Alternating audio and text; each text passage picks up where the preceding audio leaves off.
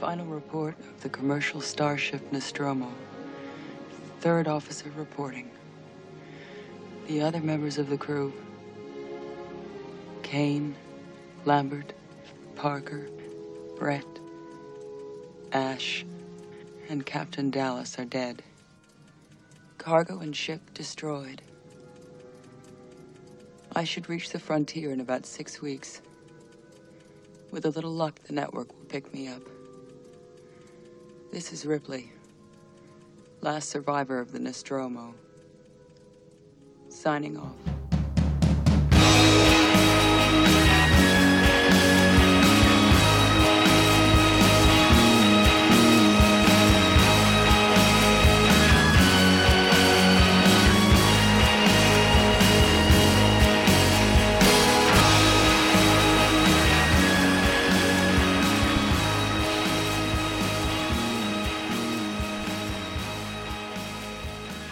Hello there, and welcome to Pivotal Film. I am Tom Nolan. And I'm Mario Ponzio, and this is episode 48.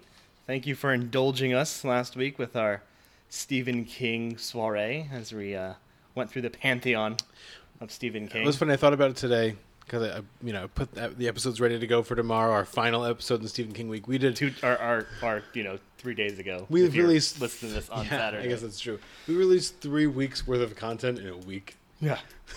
We were just like, "Yep, Well, we got four hours here." And everyone's just like, oh man, stop. this is a lot. Um, but now we're back to the old grind, going back to the countdown. And uh, this past weekend, we had the TIFF Award go out, the Toronto International Film Festival.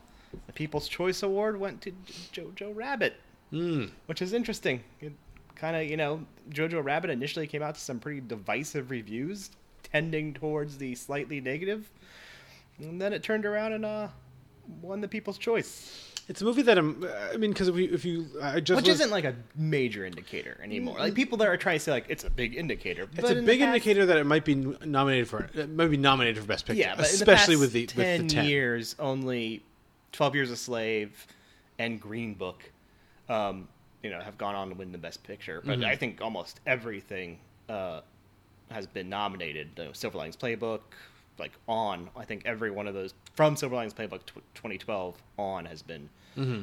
nominated. So yeah, I could see that, but. And even a lot of runner-ups got nominated as well. So the runner-ups are Parasite and Marriage Story, which everyone kind of agrees I are like two of the best movies of the year so far. IndieWire had a um, kind of like a conglomeration of critics Mm-hmm. uh, to kind of do a top polling of what they thought were the best narrative films. Mm-hmm. Um, and of those polls, the top five were Joker uh, going up, Joker, Knives Out, Jojo Rabbit, Marriage Story, and Parasite. Mm-hmm. So I, I think I think you're seeing a lot. The storm come in before uh, Parasite. I'm interested for this Jojo Rabbit thing because I won. I the reviews seem really weird. Like the idea that it didn't go far enough. Like, how far did you want it to go? Yeah.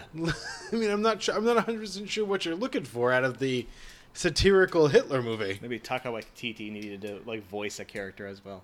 I mean, I thought it. And the trailers look pretty great, and they seem very humorous, and and it looks Yeah, good, and and, I it kind of feels good. But I mean, I'm, I'm, I'm sure it's going to hit some not necessarily controversial, but I'm sure it's going to be subversive in some ways.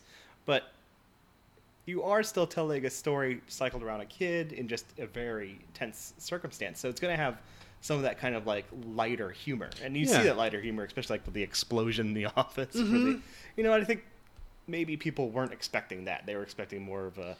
and I wonder if that's what it is Punch. too. That people, like all the critics, like They had all saw Todd Phillips directing, and they're just like, "Ah, we want this now." this is what we want.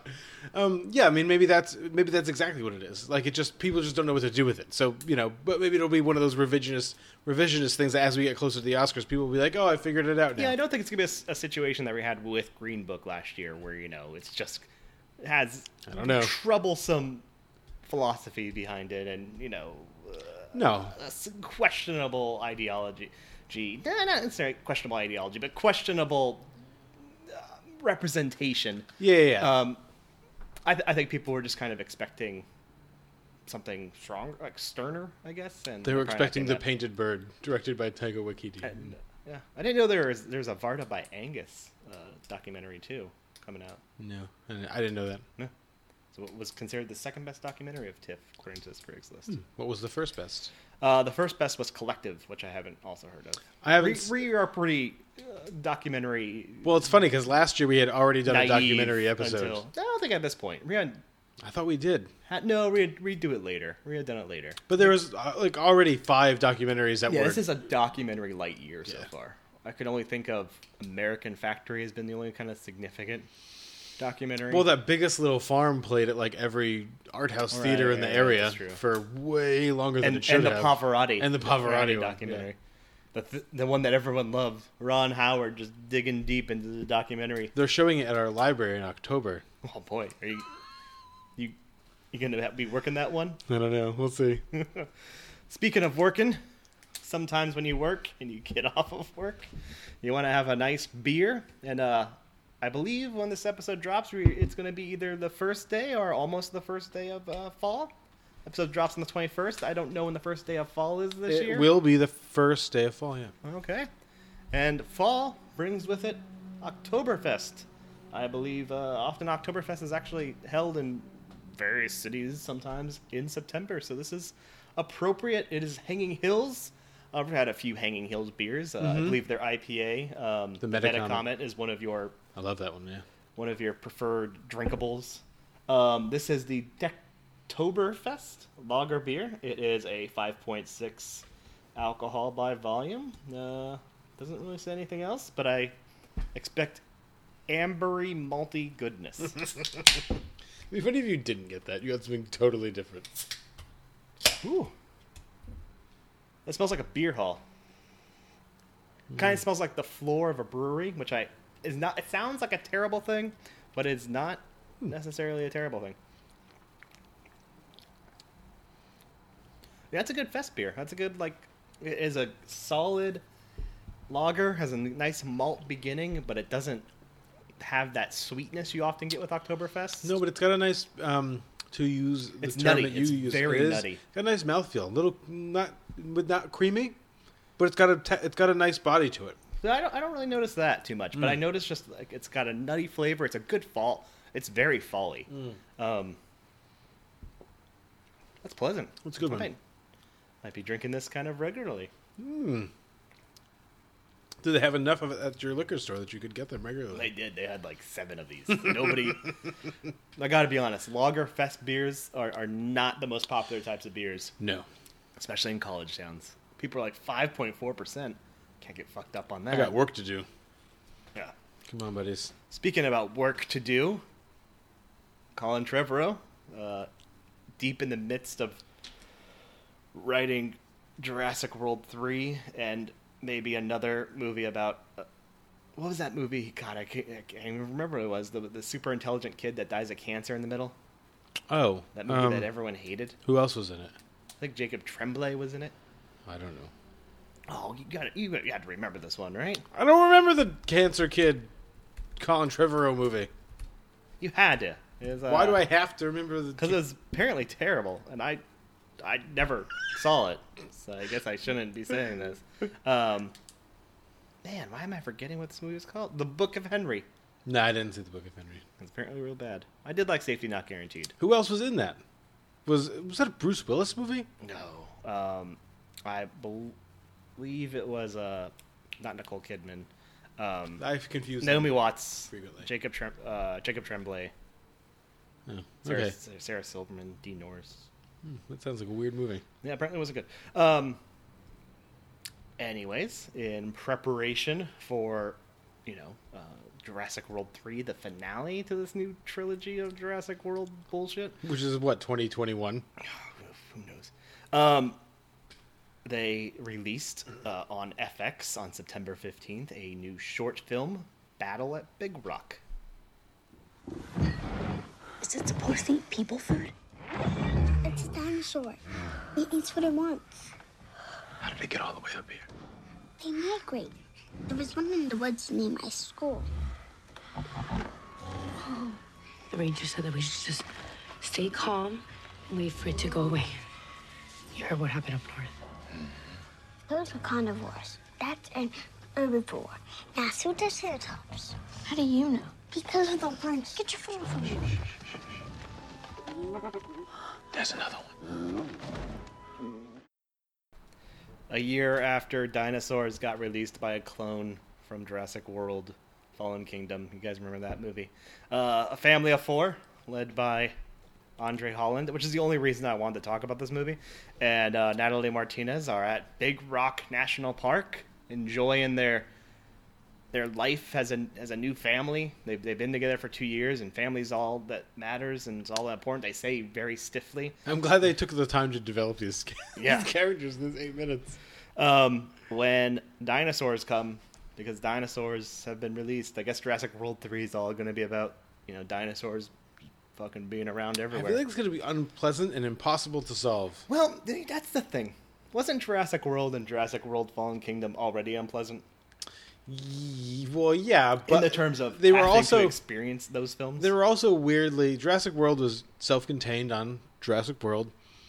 Fallen Kingdom it branched out to that one area, the, the, the Lockwood Manor. but we didn't get like the idea that like so the girl in the movie in the short film is like, "Oh, the dinosaurs they migrate." Which means cuz we're all not going to we will actually all forget this by the time the next movie comes out. We have to assume that there's dinosaurs everywhere. How is that going to be dealt with on any level in a movie? What?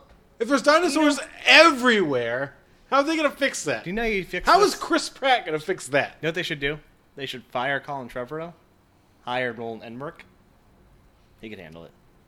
I feel like, or Michael Bay. They could definitely do a Jurassic World Transformers crossover. Oh, that'd be great. And you know, throw in some pain and gain. yeah. Yeah. Maybe get another Shia LaBeouf appearance. Yeah, I, I, I don't know what I was expecting when I said we should talk about this. I mean, it was cool. It was fine. It was it was just a good set piece. Uh, The dinosaurs look pretty Dinosaur good. effects look great. Uh, like they have tremendously looked fake in Fallen Kingdom and Jurassic World, and it's always smart to put your CGI monsters in the dark. Yeah. Backlit with he- uh, headlights that just are on for Yeah, no reason. Exactly, because because the problem with Jurassic World and parts of like interiors, especially in uh, Jurassic World: Fallen Kingdom, is those, those things look badly like CGI, and hiding it here in the dark, and also you know maybe keeping it to eight minutes, so you have to worry only about one set piece. It looks it looks good. looks a little bit like practical dinosaur Yeah, effects. exactly. I Actu- can't imagine they paid that kind of No, money to make practical dinosaur effects, not. but it looks good. Um, I mean, maybe if they had some animatronics left over from one of the other films. Hmm. Uh, yeah, I mean, it, it, it kind of felt vaguely similar to that scene in Lost World where Julianne Moore Hmm. and um, you know Ian Malcolm. I like how I didn't remember Julianne Moore's character's name, but we're not going to talk about. I'm not going to say Jeff Do Goldblum. they? Do any of them have character names in that? It's Ian just Malcolm. Vince Vaughn.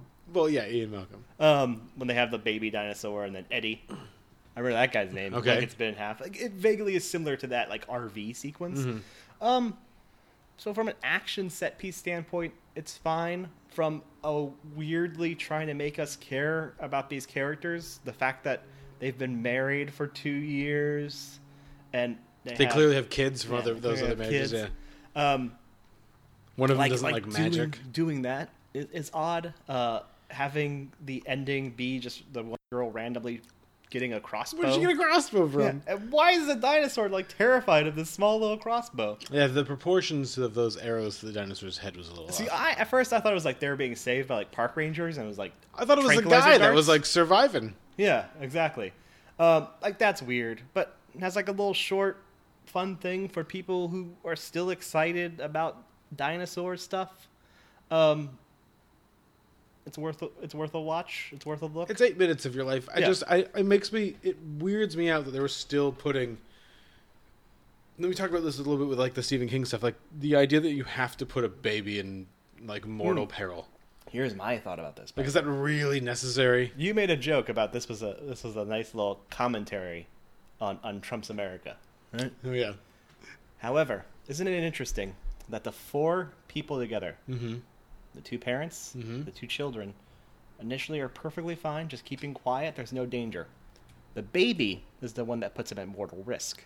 Mm. Is this potentially a film that is in uh, uh, that's that's a proponent of the limited children um, policy of limiting families to only two children. You c- and you could make that argument too about the. Um, it's not a Triceratops because it doesn't have like the horn. I don't know what kind of dinosaur it is, but that baby gets him in trouble also. You know what I mean? Like the Allosaurus comes, the Allosaurus being Trump, the Republican Party, comes to eat that I believe baby. it is. It's a. It's apparently a Nasutoceratops. Triceratops, yeah. So I mean, if you're gonna make a short film about dinosaurs, you definitely want to use a dinosaur that you've never heard of. Yeah. Definitely. Um, but Do on the think- subject of definitely, 100% you're right. Yeah. It is It a is that- it is a it is anti anchor baby in air quotes propaganda developed by the right wing. For sure. Well, but also at the same time, propose, uh, you know, being also in favor of China's um, two children policy because they had they had that third child, and that's the one that gets them in danger. But it lives. So it's it's actually it does live, but it puts them in mortal danger. Th- They're going to suffer because of that. You know, their Yep. their RV's gone. You know, mm-hmm. it destroyed the RV that they bought with their hard-earned capitalist money. Yep. It ate their chicken. Yeah. Let's assume it ate their chicken. So I, I see you, Colin Trevorrow. I see what great work you're doing That's from what, a social yeah, standpoint. who just releases a who releases a short film Yeah. for no reason about Jurassic Park? Especially, you know, conveniently, conveniently, a couple days after the third Democratic national debate. 2020 is happening, folks. Yeah. We're all we're ready. Me and Mario are reading the signs. This is gonna be something we're gonna have to apologize about on Twitter. Or you'll have to apologize for via, t- via text message. Yeah, no kidding. Um, I mean, I feel like our next movie also we has some landmines that we may be having to apologize for as we talk about it. Probably not. Um, but it's not it- from me. no, maybe not for me either. But we'll see. We'll see how the conversation goes. The landmine I have to apologize for is my other indifference to it. Um, the, It's not even saying negative. no, no, no. We'll about it. get we'll get there. Uh, the movie we are talking about is Hustlers.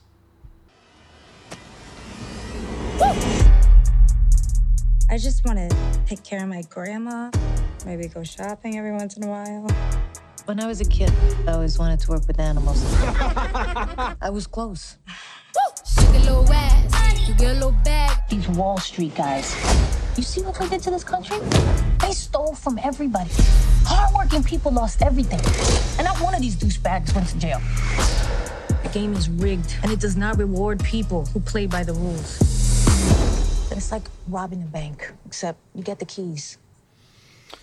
Hustlers is directed by Lorraine Scarafer- uh, Scarifaria. I think I had an R in there. I think it's just a Scafaria. Scafaria, Scafaria. yeah. Lorraine Scafaria. I'm not taking that out. I'm leaving it. Um, who directed, unfortunately, Nick and Nora's. No, she only wrote Nick and Nora's Oh, independent well, playlist. either. either Um, that's she bad. direct her directorial debut is Seeking a Friend at the end. Seeking of Friend of the End, which is also a terrible movie. Um, Hustlers and the Meddler, which I've never heard of. Yeah, I've never heard of that either. Uh, it's a true story, apparently based on a Vulture article The Hustlers um, that scores that Uh, came out just in 2014, I believe. I believe so. It was. Um, so Constance Wu plays Destiny. She is uh, new at the strip club called Moves, and um, after sitting within the um, nest that is Jennifer Lopez's um, fur coat, Jennifer Lopez's Ramona, who is a veteran uh, at the strip club, offers to teach her the ropes. Um, to make more money after the recession hits, they concoct this scheme where they will drug guys, big big spending Wall Street types, and they will bring them back to moves after they've been drugged, and they will empty their credit cards and they will buy um, expensive handbags and give old Chinese ladies big bricks of cash. Um, eventually, the scheme gets, um, you know, they get found out, um, and they have to go work at Old Navy's um, as a as a manager. I think at the end, in the end, she's a manager. I think so. But um, yeah, I mean, it's a feel good kind of movie. It's getting getting a lot of pretty good buzz, pretty good praise. Jennifer Lopez is being written as an as a potential uh, Oscar nominee for Best Supporting Actress. Um, Because everyone forgot about the souvenir. yeah, Well, I mean, the nominee maybe. yeah. Um, So we're not saying win. no, I don't think anyone's saying she's going to win. I think they're saying that she will probably get nominated in the Sylvester Stallone category, which is like fit in aging actor here. Um, but it's got Julia Stiles in this movie, Keke Palmer, who I don't know who that is, is in this movie. Uh, Lili Reinhart, I don't know who that is. Apparently, she's Excuse on she was in the CW. Keke Palmer's in the third season of Scream. Oh, okay. Um, and then Lizzo, who is a singer, Cardi B, who is a person. Um, Usher, who's also Usher was that was a pretty good part. Yeah, good. Um, Mercedes Ruehl and the immortal Frank Whaley, who I'm pretty sure this is just a documentary about Frank Whaley's life. I'm pretty sure Frank Whaley. This is like, guys, this happened to me. He just they just the pulled him out of his high rise office where he was watching pornography, talking on a headset, and brought him to his favorite strip club where they drugged him as he's supposed to be, and then then robbed him blind. Or this is also the continuation of. Um, I, I believe it's going to be now a thing that we're going to see every week in film. I'm looking forward in Ad Astra or Rambo: Last Blood, where a character uh, vomits a lot. Uh, a lot mean, of vomit. We got so- we got two weeks now of vomit. I mean, one of the things that we, I think we need to talk about this movie. You said you were utterly indifferent. I kind of felt the same way. It's definitely not a bad movie. No, see, It's a. It's. I wouldn't say it's, it's not a great movie. Like some people are saying, it's a great movie. This It is- isn't a great movie. this is it's my- a perfectly good movie. this is my my thing about it. It is a, a work of great competence in the sense of every component of it works. It's you know, I I really really hate seeking a friend at the end of the world. Yeah, that's and, terrible. Um, you know, Nick and Nora's Infinite Playlist didn't do anything for me either. And and looking at this and comparing it to something like Seeking a Friend at the End of the World, there's there's a striking similarity in that all like for one thing, it's it's filmed in that very kind of Adam McKay style for one He thing. did produce it. Yeah, I know. But it's it's got that that that kind of like trying to it's kind of it kind of tries to emulate that energy. well, it's got that Um, big. It's got a big screen feel. So she did hit that big screen Yeah, yeah. quality to it. Um, but my problem with it is all the like the performances in it are I don't want to necessarily say strong. I really I do think Jennifer Lopez does some pretty good work here. Um, I like Constance Wu a lot in this. It's maybe kind of the only two that I really like like think do any great work. I mean, everyone else Um, is- everyone else is, is competent, but the problem and, and I, I, I find this also with Seeking a Friend at the End of the World, with like Keira Knightley's performance and, and Steve Carell's performances, those performances are also fairly strong independently, but there's this lack of creating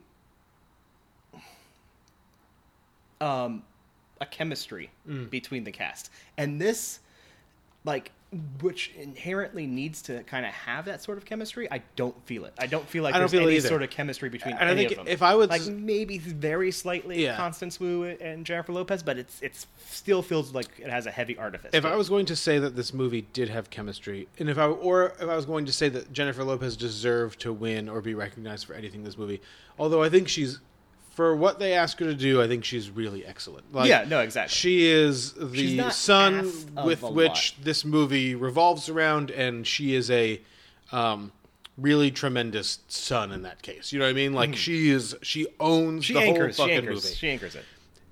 to the point where I think by the sheer force of her will, some of these um, scenes where there's a anyone else on the screen, she is just trying desperately to hold this whole thing together and make it make sense because I don't think it does make sense. I think just like you said, there is no chemistry between literally any of the people that are doing anything. And I don't think that's necessarily like often I would I would blame that uh, on the the performers or maybe like even something to the I extent of like the- casting director. I But think I, it's the I just writing. I, I think it's a, a mixture of the writing and I there's like this lack of depth tone. There's a lack of like actual Tone kind of like is the thing. authentic tone or something that gives if- it a, fleshed out feeling. Is it authentic tone or is it just a consistent fleshed tone? out? Because it- consistent is kind it- of like like these films need Because here's the thing. So I think everyone. So the Adam McKay thing is really interesting because I think Adam McKay showed a little bit with something like The Big Short, Yeah. where he could take a terrible thing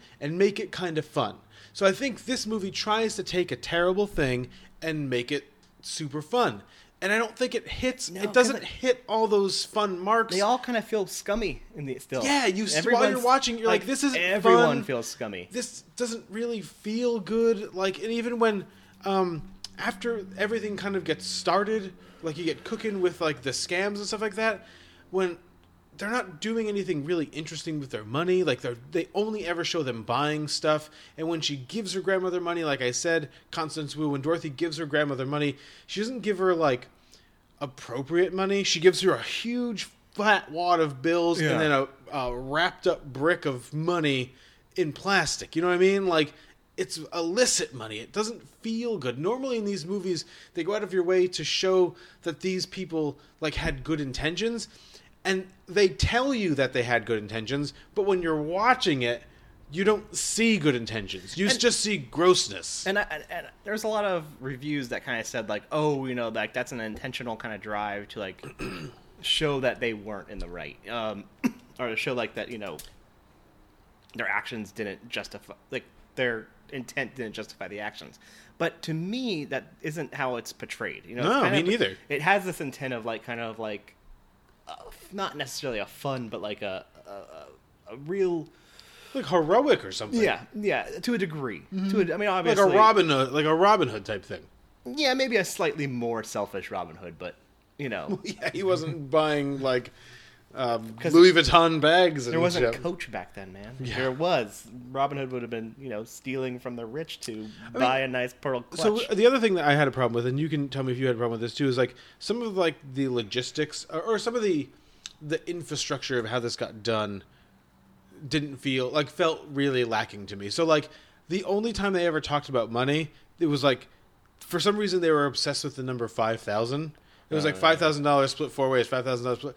I hate to break it to you, you can't buy an Escalade with five thousand dollars split four ways. Like you can eventually, I really but not one. like the next day. You can't buy an Escalade and an apartment in Manhattan for five thousand dollars split four ways a bunch of times. I mean, it just seems it seems like like you said the word fleshed out. It seems like there's a whole lot of information that we probably should have gotten to make this movie feel more complete that we didn't get because they were very focused on Yeah, you know the thing, like, showing the sisters walking into the bar like a hundred times or showing them do chore- weirdly choreographed dance moves and that that's the I, I think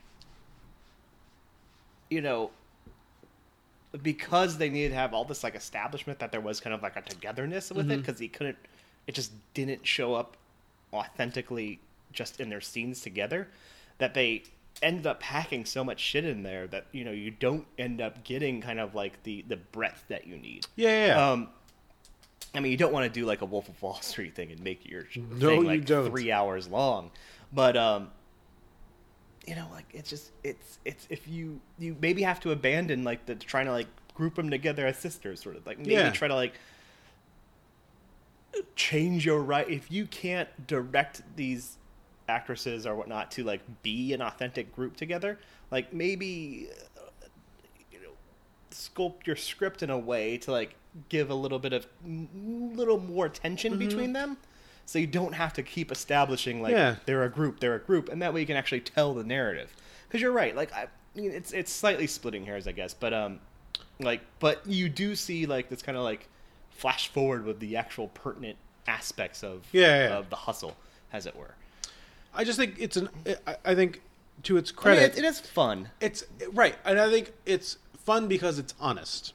Like she's not. I actually don't didn't really feel very manipulated. No, no, not I just all. think some of the storytelling choices were the um, not the. I don't want to even say the wrong choices. Some of the storytelling choices just weren't as effective as they needed to be to kind of make this thing gel into something way bigger. Like there's, you know, the juxtaposition between the strip club, the floor of the strip club, and then like the interior of like a Wall Street like trading office. That's a pretty interesting idea to, to to bring together. But she never actually was able to bring it together cinematically. You know what I mean? She just kind of told us She tells you here's the thing and here's the thing. yeah. I mean, but I think she's, I think she is talented. I think like when they get arrested, I think the scene when they get arrested when they're playing uh, Lorde's Royals is a really effective that type of scene. It Yeah, really there's- works. Like the tone there really works, and um, there's And- significant promise there. It's just it's it's it's frustrating, I guess, um, and, and like that's what drives up my indifference when you know you, you kind of shoot for the moon and then kind of And I think they did. the Yeah, yeah. I mean, Um, so what do you think about this though? I mean, really interestingly, I so you know how everyone made a really big deal about like the Brad Pitt taking off his shirt scene in Once Upon a Time in Hollywood. Mm-hmm. There is a direct, like, it has its exact twin in Jennifer Lopez's like first like striptease performance. I mean, Jennifer Lopez is fifty fucking years old. So when Jennifer, Lo- like the first time we see Ramona, it's from the back and she's bending over, and like she does all those moves in the audience. People were just like, Ugh. like they're like, holy shit! Like she's we're. It's the thing that everybody kind of forever just, you know, wanted to see. You know, Oh, I, what I I saw this in a theater with like four people. oh, I saw it in like an almost packed oh, theater. Oh yeah, it did. It that was just like to me, it was just a scene. But it's in, I mean it's interesting. I mean, like it they're just- two aging stars who have like who are just kind of like yeah I can st- I'm still this I can still do all of this stuff. I mean, the same thing with Brad Pitt, like in the shirtless scene in, in Once Upon a Time. I'm just like, I don't fucking care. Like that's No, we that's, don't- That's like a meta. That's like a meta commentary on the film. It's not an actual, to me, an actual part of the film itself. No, but it's a it works for Once Upon a Time in Hollywood because Brad Pitt's character is supposed to be washed up and have seen some shit. I have a little bit of a problem with it in this movie because Ramona is definitely not supposed to be 50. Yeah, she's still. I don't know be how older. I don't know how old she's supposed to be. successful. I have no idea how old she's supposed to be, but she's not supposed to be 50. Jennifer Lopez doesn't look 50, but she definitely doesn't look as young as I think they want her to She doesn't be look like in that this Molly movie. Shannon character. Well, it's because she ages too. So from What was that 2000. character? Remember that character's name? Which- I'm fifty. Oh yeah, I'm 50. Yeah, Um, that was a good one.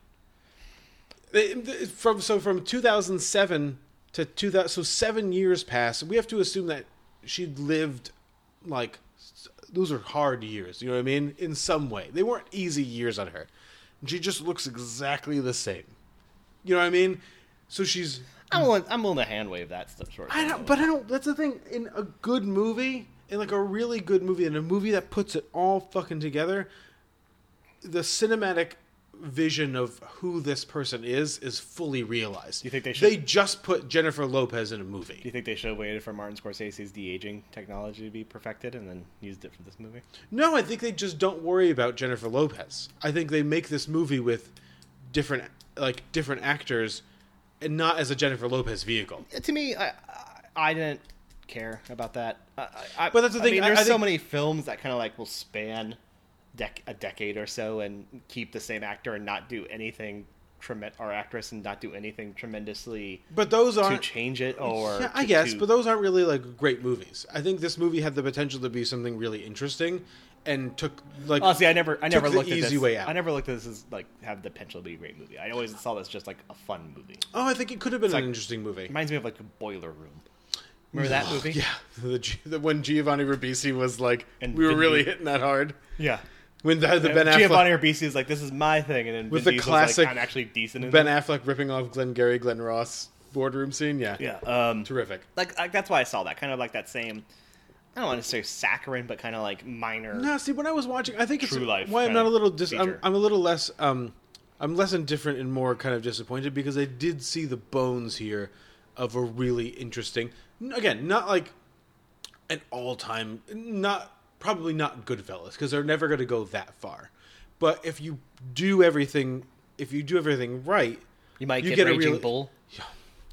if you do everything right, you might, might get a really interesting movie out of it. And instead, they got a fun movie that's going to make a bunch of money that Jennifer Lopez m- might get nominated for an Oscar for, instead of a movie that people like in ten years are like, well, that movie was really representative of something that was happening in the culture.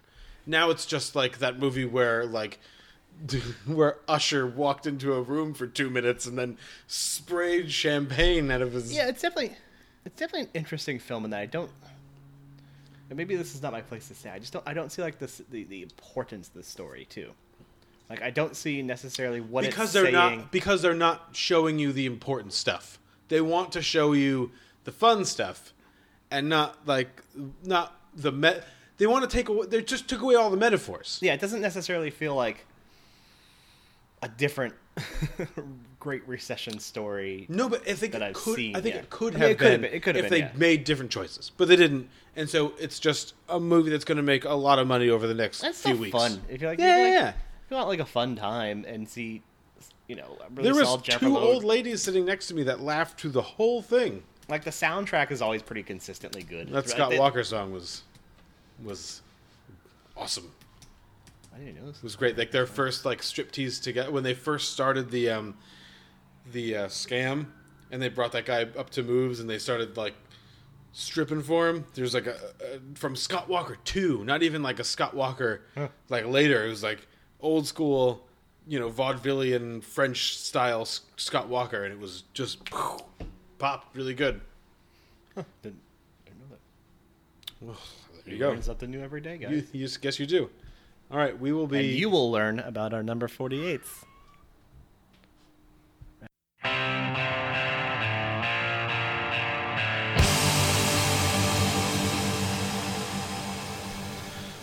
Welcome back. Um, again, we won't do any preamble yet, um, because I don't know how I'd preamble this. But my ni- uh, my number forty-eight.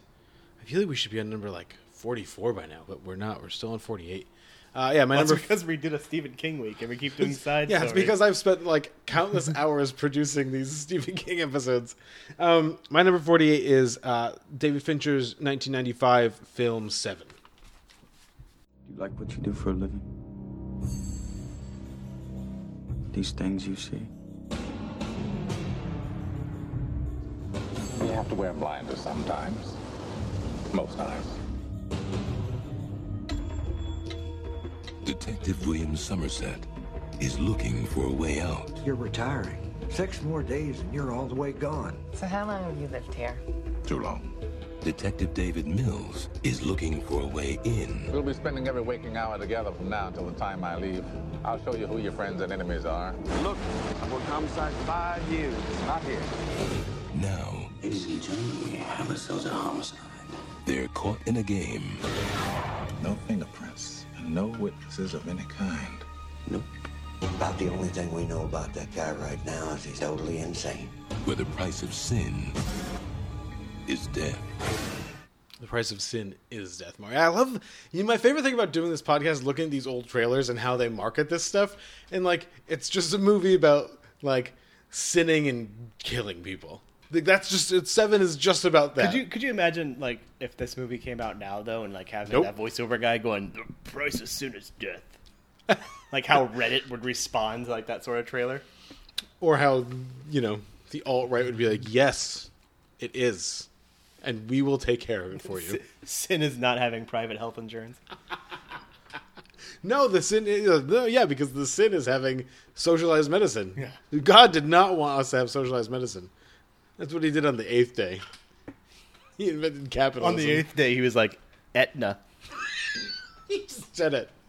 Um, so yeah, so we've talked a lot about. Uh, we've said this phrase before about like the warm blanket movies, and you said said I think last week. Wait, what? This is a warm. Yeah. Oh, I love this. Oh, I could watch this movie all the time. Um, because you said you said like two weeks ago or something, you just like watched Seven, and I sometimes I don't feel watch it for a warm blanket. no, but I sometimes feel like I just want to watch Seven. I just I just want to see it. I just kind of want to hang out there. Um, but for I still believe like th- this is a major studio movie. Like this is a big. this is not like a little movie. It had a big. It had two huge stars in it. Brad Pitt and Gwyneth Paltrow were humongous in 1995. Um, you know, David Fincher was coming off an all-time classic that everybody loved in Alien Three. Um, Morgan Freeman had just made a movie that no one was going to see in theaters. Kevin Spacey showing up was a big like holy shit Kevin Spacey sort of moment. Well, because it was it was every. I thought, oh, did this come out after Usual Suspects? I think it's the same. It's the same year, but was it after? Because everyone was like, Kevin Spacey, Kevin. I feel like I remember everyone being like Kevin Spacey, Kevin Spacey because of Usual Suspects, and then this came out, and they're like, "Holy shit, it's that guy from Usual Suspects." Or was it before? Was this before? And then everyone was like, "Holy shit, that's the guy from Seven. It is um, Usual Suspects comes out in August, Seven comes out in September. Ah, so there you go. So he was just on like a little bit of a roll. But that's the thing. To his portrayal of John Doe, the killer in Seven, didn't Could really have happened matter. to a better guy. Yeah. And I'm this because Kevin Spacey is Kevin Spaciness is not really central to this movie. I feel like we don't have to have like Oh no, it's Kevin perfect. Spacey No, also- conversation. Also, because it's it's perfectly okay that you know he's right. the role he does in this film is Well, now he's doing things again. So I, I, I don't know. We need to. we don't need to touch him. We're gonna get to Kevin Spacey in detail a lot later. Yeah, Um, but I definitely didn't see it when it came out because I was 13 years old, and I didn't see it for a while afterwards. But I was very aware. When did you first see this? I think 2000. I think when I was 18 years old, when the New Line it was this, is this a New Line movie when those boxes, those box sets that you have downstairs came out, and I was that came out. The Boogie Nights came out. Um, When you- ah, there was a you- couple of when do other. you think I saw this? I'm assuming right when I'm assuming 1996. Yeah, all on video '96. There you My go. parents made me look away from the lust scene. Yeah, that's it. And the gluttony. Those scene. are the two. Everything else is fine. Everything else is everything else is perfectly fine. Do you know why they I watched it though? Because I desperately asked to be able to see. Mm-hmm. Because I love. I had to see everything with Morgan Freeman. Yeah, there you go. March of the Penguins. That's why I saw it. Well, no, I, I was over that. I was over Um, the Morgan Freeman thing by then. But you, I was very aware of Seven. Like all my friends had seen Seven. I just felt like I couldn't pull the trigger on Seven until like I don't know. I lived more of a life, um, and I'm kind of glad I did because I'm again I didn't go as deep into like the graphic violence and stuff that you know as early as you did, um, and which is fine. It's a personality thing. You know what I mean? Like we're not made the same way from that that standpoint. Um, and I still think this movie is tremendously um, fucked up. Like, especially Oh, still. especially for like if you just from a normal movie standpoint, it's terribly fucked up. From a major studio standpoint, it's got to be one of the most fucked up major studio movies that ever got made. I mean, it is cra- it is crazy. Mario's No. thinking. Like Mother is. Mother is too, but Mother's d- different. Like it's psychological. Like this stuff is all, and this is one of the reasons I love this movie. And we want to talk about this. Devil's Rejects. Yeah, but that was kind. I guess, but I feel like you knew what you were getting when you were making a Rob Zombie movie. You know what I mean? Like, what movie was he gonna make? Well, that's true. It's just Rob Zombie. Like, so they went into it knowing like Rob Zombie's gonna make this movie. Did they know David Fincher and Brad Pitt and Morgan Freeman and Gwyneth Paltrow were gonna come and Richard, and Richard Roundtree were gonna come out with this? I don't know, man. David Fincher made a dog dog xenomorph. You know that guy was fucked up. I guess that's true. I guess that's true. Um. So yeah, I love this. I I just love watching my next two weeks. Movies I just love. This week and the next week are just my war. Are two of my like my warmest blanket movies. When I'm watching them, I can always watch them. If I had cable and if I found it on cable and like there was nobody in the house, I would just fucking live in seven. I never turn it off. Humorously enough, in two weeks, if we're if we're just do lists straight through, your movie is one of my warm blanket movies. It Oh. just didn't make my list. There you go. So that, my, that one makes a lot more sense from a warm blanket standpoint. Here's why I think this movie is a warm blanket movie. One, I Yeah, just let's let's let's explain that. okay. One, because our listeners right now are probably perturbed. And I thought about this for a lot because I watch it all the time. It's one of the movies that I take out from the library constantly and just watch it. Like if you look at my library history, it says Seven a lot because Seven is not. I think it's on Hulu now. Um, Do you just not want to own the, the, the DVD? I don't. I only own 14 DVDs. No. I own. I own the top 16, and then, or so I own 15 DVDs. I own the top. I, I own one through own one through 14, and then 16, and then 15. My dad has because it's too big, and I don't need to have something that big in my in my face. But I'm not like a. I'm. I've become like um, not a purger per se, but I really only want to have the things that are really very important to me. And so, like, I have my the the, my, my the beginning of my list is very easy to make because it's just the DVDs that I own.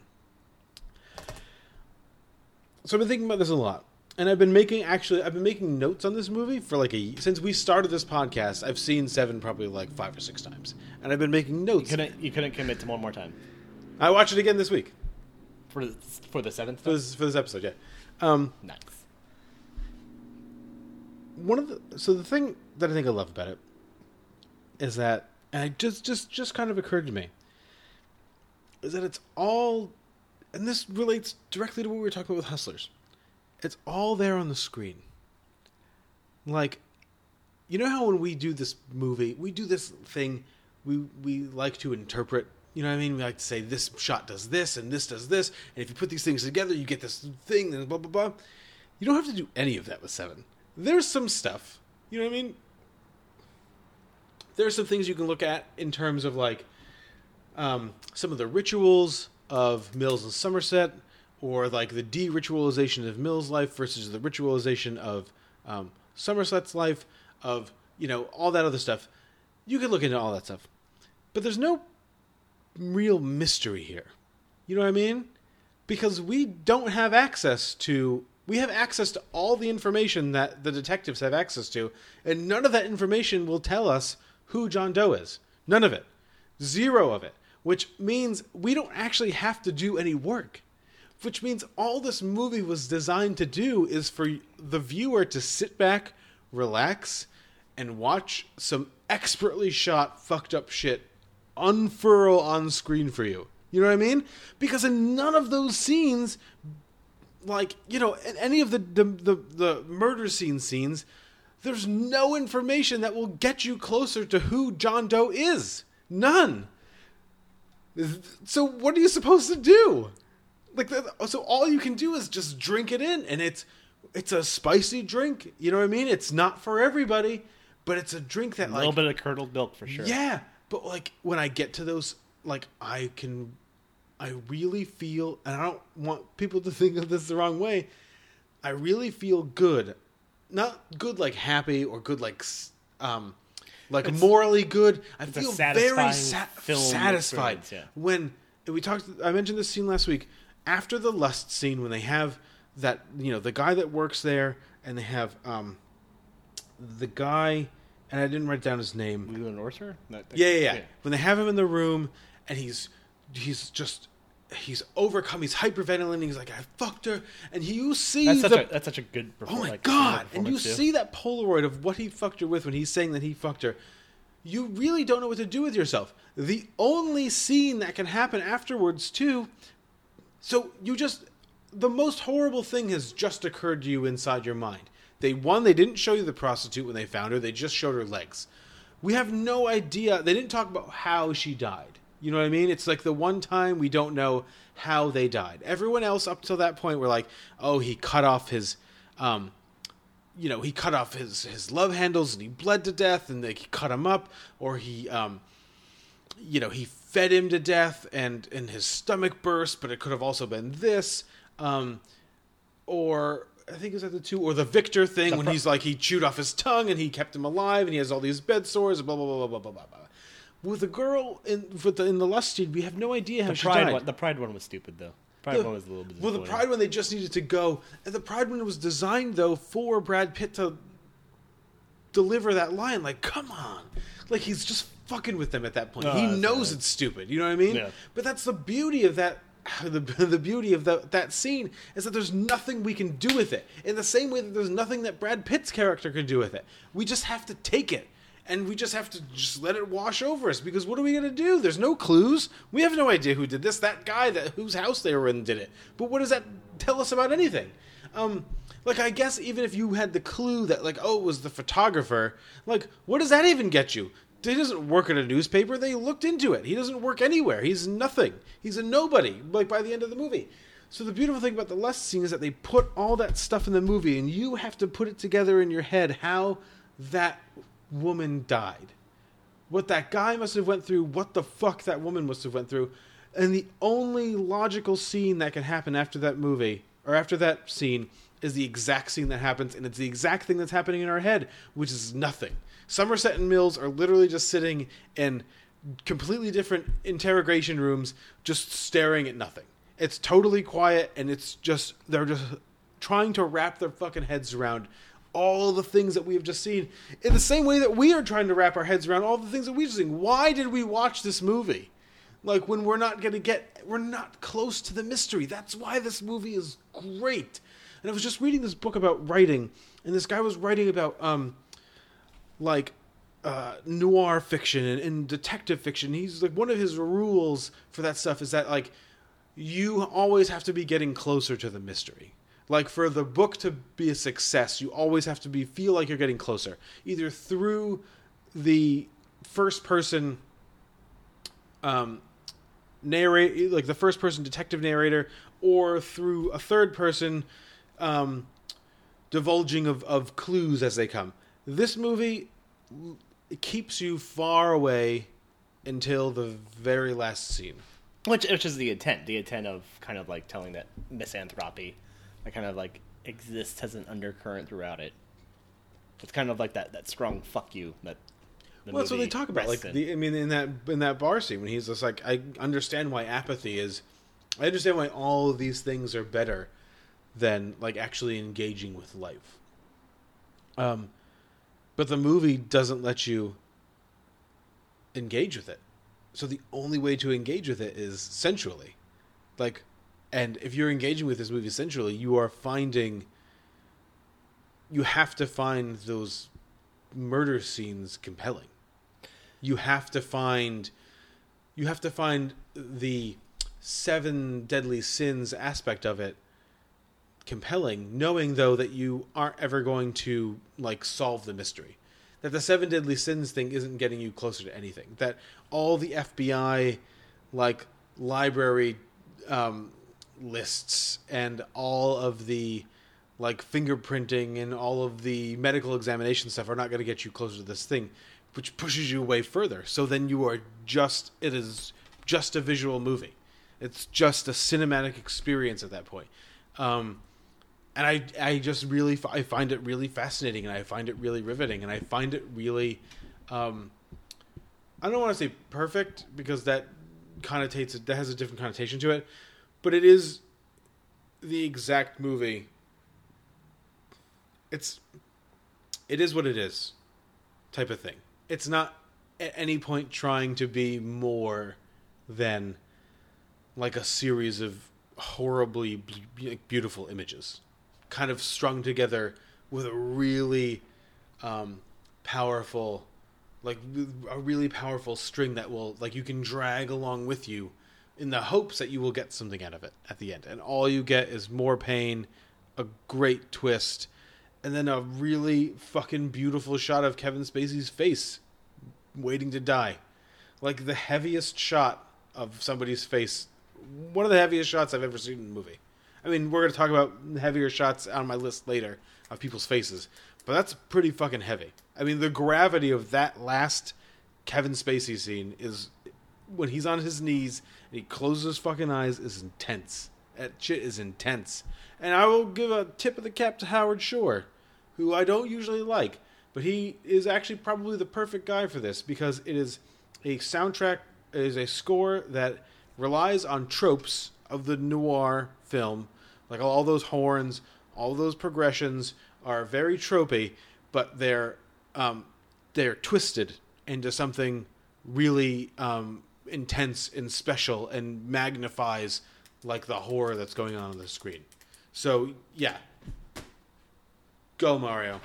The thing I agree and disagree with you on is the fact that it is a movie that, that rests purely in, in, in the sensuality, the, the you know, it, its ability to engage the senses. I don't necessarily find the murder scenes like has like the death scenes has compelling, but I find what is interesting to me is that the tone in which this film takes, especially in terms of like how it's edited and how it's like the shot composition, um, and especially the set design, is you find because you're so repulsed by the violence you're seeing or, or the, the aftermath of violence you're seeing and you, and you can't find the, the beauty in that it's still the there's still grotesqueness Mhm. but you find yourself compelled because it's so masterfully produced um, you find yourself drawn to the the like anathema in terms of everything you're seeing is something you know you you would dislike or, or disdain in everyday life. Mhm. It's until that last scene. It's raining constantly. Yeah, yeah. It's always gray. You know, the um, most of the sets, you know, where the murders happen for the most part are, are disgusting and dirty. Or you have got the fly paper, you got the, the decrepit house where that guy is forced to eat to death. Um, you're even so far has the anachronistic kind of old wood and library setting of their um, their police station. You know, it- Oh it yeah, it's carries- like classic it- inner city police station. but it feels so utterly disconnected from something that would be satisfying. Mhm. Even going to the end credits that roll backwards, you know, everything is detached from feels bad. Yeah, everything feels bad, but because it's so masterfully put together, it feels as though it's necessary and it feels as though you connect with it. You know, you connect and by that you connect with the mood this film sets. Oh, yeah. Cuz I 10 I was 10 years old when I first saw this. This is, you know, and I've engaged with this on a level of wanting to solve a mystery. You know, we've talked Sure, about this yeah, yeah. Especially really early on with my Scream discussion about how I love a movie where I can, where there's a bunch of people dying and I can figure out who the killer was. You know, Mhm. uh, always a big Agatha Christie guy. Um, at, at- at first, I was like, oh, I bet you it's, it's Somerset. I was really excited about that. Um, but then, you know, even not being able to see some of the scenes I couldn't see, you know, I felt myself drawn to like how gross it was and how like uncomfortable it was and how even the scenes that are supposed to relieve the tension, you know, there's like the dinner scene, uh, you know, you know, talking with Tracy and whatnot, like those scenes are still dark. Even like the scene at the library. And yeah, and are they dark? Are there are the angles are off? They're they're, they're just there's there's not a symmetry to it. Um, you know, you find yourself drawn to that because it's it's paced extremely well. It's shot extremely well. That Mhm. score is you know it, it hits those hallmarks of of noir, but they it has still like that kind of like bombasticness that Mhm. kind of Howard Yeah, Shore yeah, yeah, has. Um, but it sets the mood of misanthrope uh, of, of frustration. You know, you enjoy it, but you're frustrated because it's something you vehemently don't want to see, and so it puts you kind of in a state of mind where you get to that finale. You know, where John Doe says his thing is envy, and Mills is wrath. You know, and you buy it. You know, you're urging, you, know, you yourself just want to see this guy die. Mhm. You know, not because of, not even necessarily because of the acts he's done, like the acts of violence and everything, sure, and and killing Tracy, you know, took her pretty little head. Mhm. Not because of that, but because you've been so drawn through what this film has shown you in terms of everything um, in terms of how it looks and how it feels and how just overall nasty it is, but Yeah. still compelling, that you become that same level of wrath in the end. It puts you through the shit. Yeah. And then it wants exactly. It wants you to take like your revenge on him also. Yeah, exactly. and it's and it's not necessarily the John Doe you're taking revenge on. It's it's the what David Fincher's kind of put you through. Yeah, yeah, yeah. You know, you you want to you want to just get over it, and you know, it, it's an indictment almost on on the viewer to me. Mhm. Um, and that's why that last line's great. Is you know, this world's a what's the world's a beautiful place and, and worth fighting for. I agree with the second part. Yeah. Um, like it's a little bit of like a you know, hey, we all have some work. Like that's how I always take it.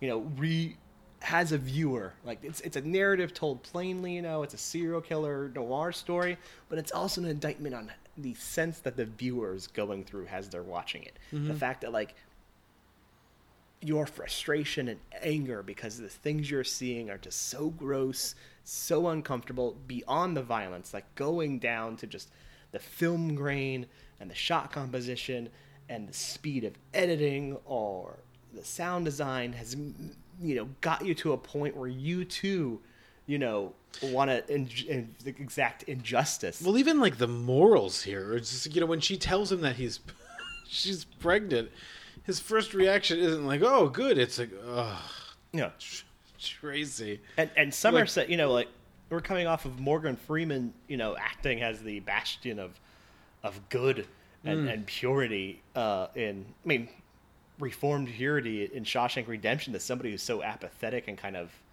just broken down himself. You know, Yeah, so yeah. every sort of expectation you come in as a viewer is skewed, and it just makes you it, it- you become like a like a rat trapped in in a maze. You know, or you know you- you're lashing it. You yourself are kind of lashing out Mhm. at it, and um, in terms of the manipulation of of the emotion of the viewer, but in a subtle um, sense, it's it's it's just in, crazy in this film, Hmm. and it's something that he's tried to emulate again, and I don't think he's he's ever gotten to that point again. Um, No, I mean I think I have another Fincher film higher up on my list. He's made a lot of movies. He's made a lot of actually really complicated movies. Yeah, and that in that particular movie, I I just don't engage. I, it doesn't do any like anything for me. Mhm. That that movie, but I it's, I don't know. Maybe it's because the age. I, maybe because the age I saw this that made such a huge impression on me. Well, that's I mean, so we're Um, gonna get when we do that, it's gonna be so we've been I've been talking a lot about identity. Like this is one of the movies too that, and I think next week's movie also is one of these movies. Um, as that I don't have to th- I don't really think about them in terms of myself. You know what I mean? I don't think of seven in terms of me. I don't think of my forty-seven in terms of me. I don't think of. Um, I think of my 50, 40. I thought of my Inside Llewyn Davis in terms of myself, but that's not really one of the reasons I like it. But it's definitely there. Like the idea, like when I listen to the Inside Llewyn Davis soundtrack, I generally imagine myself singing all those songs, and you know I've tried to learn them and all that other stuff. But for seven and my forty-seven, um, I don't, I don't, I don't think about them in that way. I can. It's it's just a release, and that's when I talk. When I think of warm blanket movies, it is that release from having to think and the um, enjoyment of just like sinking inside a movie, regardless of how disgusting it is. Regardless of the fact that like all the wallpaper is terrible and everyone has a million books and every apartment has like a hundred rooms in it that are all in a, the same state of you know decrepitude. Um, you know, it's just it's it's a it's a it's a joy for me. Like this movie, weirdly enough, is like a joy for me But- to go back to. the first time you watched it, how how did how did it feel? I think the same. I think as it went, and I I thought more about it as I thought a lot about it in the last since we started doing this podcast, and I kind of try to reconcile my feelings that I've had the whole time I've I've been in a relationship with this movie, which is this movie just brings me weirdly a lot of peace and a lot of joy as a movie because my intent my tendency is to think everything to death and this movie resists thinking and is only available like in a feeling sense And I would almost say, I would almost say like like like uh, I could see that that sort of enjoyment from the intellectual sense, like from enjoying it as as a work of really deliberate cinema. well Um, yeah but like from that sense but there's not i'm not But see, 'cause to me, i'm not, on- on I'm the- not on- going underneath it to kind of burrow and like i'm not reading Yeah. all the books that they talk about you know what i mean You're, to, like, you're not figure out how these thinking- things You're not thinking about the poor set designer who had to actually write out that 80 pages of notebook. Right, right, right. I'm not like trying to Poor think. dude. I'm not Hopefully trying to paid well. think about all of the um, things that John Doe does and see how they match up to various aspects of, you know, the Canterbury Tales or St. Thomas Aquinas or like one of Oh, those I things. You know what I mean? I- I I'm not going I there. No, I, I, I was I was more saying like how you engage with it intellectually in terms of its art as a film. Yeah, and I think, and I, I think I was going to say after that, like that's intellectually, that's how I approach it. It's literally just Yeah. like this shot composition makes me smile because it's or this push in is expertly done, and like that one camera movement conveys so much emotion and the overhead running angle, like running shots. Yeah, yeah, yeah. Um, which which uh, which you know, but but you appreciate that when you think about it, but as you watch it, and especially you know during that time where like that kind of high level of sort of experimentation and in, in like the noir genre or you know really kind of like the noir action genre, which Mhm. was, was was pretty prevalent during that time. Um, would still kind of carry through to the end of the decade. You know, Mhm. like even Matrix or Dark, especially Dark City, kind of carries a lot of that kind Yeah, of yeah. action. Um, But there's but definitely they weren't in they Matrix weren't that they doing didn't hear. Yeah, but they weren't doing, you know, they were doing what these films were doing in the early 90s and so this but and so in that way when you first watch it it's uncomfortable Well, because the Seven wants to make the Matrix, and I'll just use the Matrix wants to make you think of something. Mm. Seven wants to make you feel, feel something. something, yeah. and that's all it wants to do. which is just discomfort But in but then when you actually in my mind, I'm just that discomfort because it's so expertly done feels really good. oh no absolutely when you when you come back and, you know you you, peel apart the onion And to kind of see why it made you feel that initial way you realize just the craft and it's one of the funny things because I think next week's movie is going to be like that too. Like s- some of the human twisting. still haven't seen that one Oh, I'm, ex- I'm, ex- I'm excited and scared for you to see it because part of me thinks that you will find things in it, like I've found things in it, and part of me also is very prepared for you to be like, it's a movie that exists. i'll give it a couple watches at least But there's it's the same thing. There's it's un, it's uncomfortable. It doesn't make you feel happy. But it's so expertly done that and because there's not like there's not an undercurrent of of shit like trying to bubble up from the surface like there's no easter eggs for me to catch and try to make sense of what I'm seeing. You can just make sense of it by watching it and in that in doing so it's it's a relief and it's a release and it feels really good. Okay, so I, I do have to say this now. The, the one criticism, major criticism I have of this film, Uh-huh. this script is is terrible. Like the screenplay, when you peel it apart, like the way it moves. Well, because every conversation is- ha- means like yeah, no, like like it's it's it's when you look at it from a screenplay level, from a dialogue level, a lot of people don't feel really human, don't feel like people, Mhm. um, and the way in which it moves at times, in terms of Yeah. in terms of story, is stilted. Yeah. um, but not, it's not like a deliberate stilted. No, no, no, Um, what I- and I think that's kind of obvious that The- Andrew Kevin Walker would go on to make eight millimeter. Yeah. right, Ugh. eight millimeter, and a movie I, I really enjoy, Sleepy Hollow, but still, Sleepy Hollow.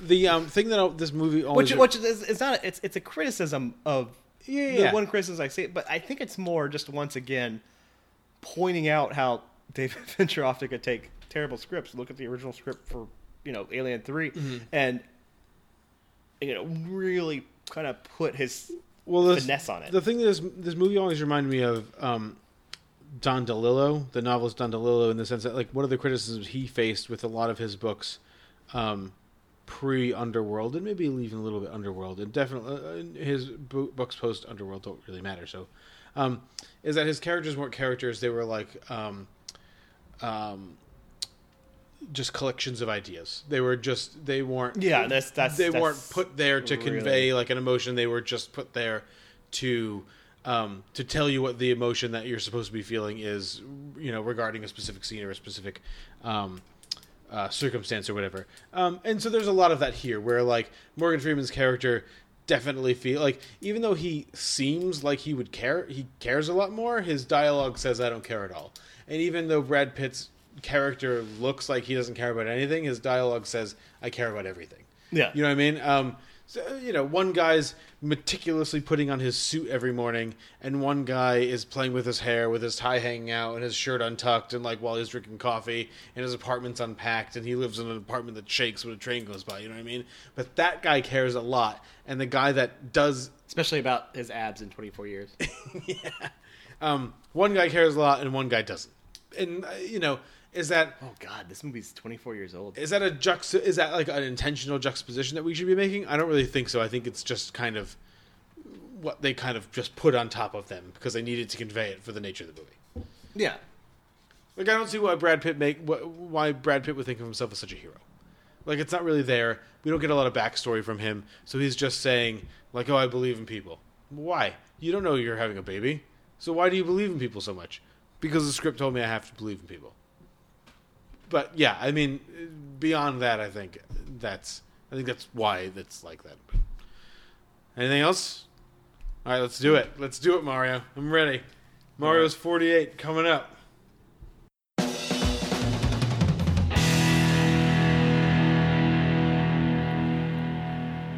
How familiar are you with Stargate? The Kurt Russell movie? No, like yeah, the Kurt Russell movie leading into the the SG One. Um, I've seen the Kurt Russell movie. That's it. And I don't really remember anything about it, but I know I've seen it.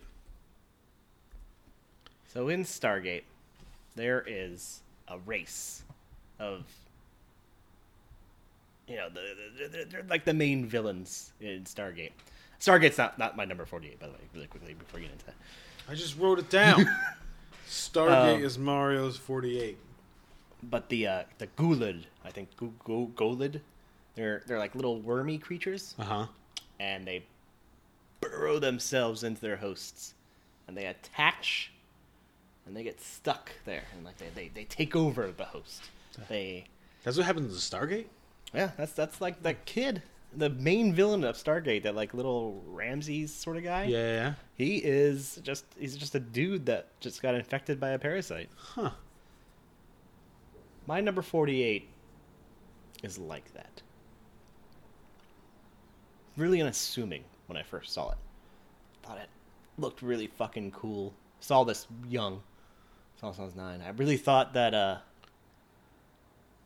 the drippings burrowing down a couple floors was really fucking awesome. Mm-hmm. And I thought it was a pretty good, you know, little dark funhouse sort of horror film. But something happened. Something burrowed into my brain. Got there. And stayed there. And slowly took me over. Before I know it, I'm looking up space jockeys and egg morphing and xenomorphs and the xenomorph reproduction cycle and the various biochemistry caused by who is a host and who isn't a host. Did they know any of that stuff? I think it. I think it all got slowly built up. Oh, okay. I think the egg. Well, the egg morphing was traditionally going to be in the original film. Yeah, yeah. Um, this is the tale of an okay horror movie that somehow got its lore buried deep in my soul. Uh huh. And for that, I have to respect it. And for the fact that, like, it apparently did the same exact thing to a lot of other people, To I have to respect it. people. My number 48 is Alien.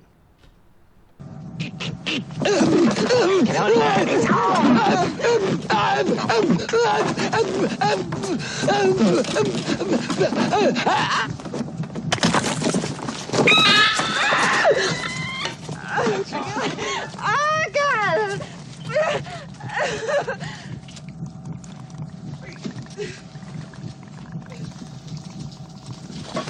No, no, no! touch it! Don't touch it! The seven person crew awakens. What's that face for? It's my old beer. Drink your old beer, not your new beer? No. You're so you're so excited to, to talk about this. I don't know. I keep wanting to reach out with my left hand to grab a beer, but it's failing me. The seven person crew of the Nostromo on their return trip to Earth wake up, including an android. I don't know why an android has, is doing in stasis. What is an android doing in stasis, Tom? He's In every film after that, the androids don't have to be in stasis. I know this. I know this android's hiding, but why is this android in stasis? He's also eating cereal. Yeah, what's going on there? What the fuck's going on there? It's a mystery. Weyland Yutani. Here's a distress signal from LV 426. The amply named LV 426. Don't know why it's amply named. It's just a lot of letters, down. numbers. I see a giant skeleton, which in later films would just really just be a spacesuit, unfortunately. Fuck you, Ridley Scott. And one of the crew, Kane, sees this weird oblong shape, and within it, a face hugger attaches itself to him with its vagina like quality. H.R. Giger had some weird shit going on in his brain in. Switzerland. A lot of things look like vaginas or dildos. we talking about this episode. We, we saw his Batman Forever concept of, of the Batmobile, and it was just four dildos put together. Oh, that was Batman Forever. yeah, it was going to be Batman Forever. Oh my yeah. god. Yeah, they were like, "We're we're good, HR guy." No thanks, H.R. Giger. And because Tom Skerritt's an idiot, they take Kane on board. Kane seems to be fine until he's not. And his chest burst, scares the shit out of Veronica Cartwright, the actress. Not, uh, Yeah, Veronica Cartwright, the actress. not. No, yeah, because like apparently they weren't even told when it was going to happen. Oh. so like that screams real. Um, I mean, still, I mean, who knows? That may be film lore. Um, large xenomorph grows from that and roams the Nostromo, Mm. killing off the crew one by one. Until Sigourney Weaver and a cat are left. And the alien gets shipped off into space, and we get shipped off to about seven or eight more movies into the future. Hundreds of books. Hundreds Oh, of books. I don't know if it's hundreds. That's that's probably Some books, comic books. do- dozens of books. Yeah. probably do- dozens, Dozens of books. probably hundreds of, of pieces of literature. Sure, sure, sure. Thousands if we include like fan fiction, No, please, that's not. but probably probably hundreds if if comics and definitely hundreds of comics and Hmm. And two more Michael Fassbender movies, yeah. and a third probably on the way. Bro. Alien Covenant do too well. As I said, when I first saw this film, I enjoyed it. I think its main growing quality is it does a lot of really interesting d- degrees of world building in the same level that a world is built in Escape from New York.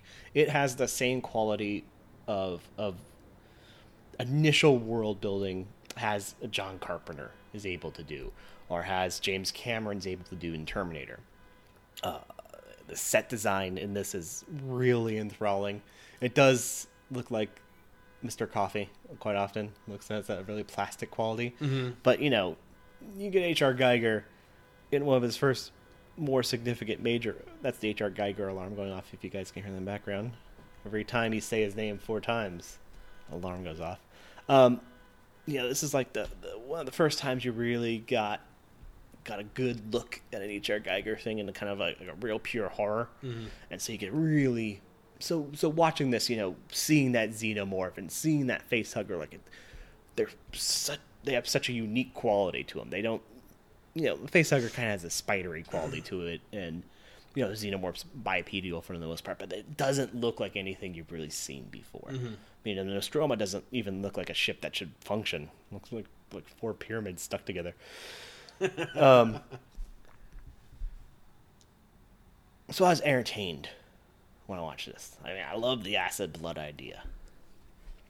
And after that, I, you know, I saw this right a, a few years after um, Alien 3 had come out. So before Alien Resurrection, after Alien 3. And so I, I naturally watched Aliens, which I thought was okay, and Alien 3, which I actually enjoy a Mhm. lot because it, it's more, it's got that claustrophobia Mhm.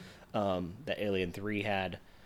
I mean, the Alien had that Aliens lost. Um, and then when Alien Resurrection came out, I, I saw it as well. Um, and it kind of sat there.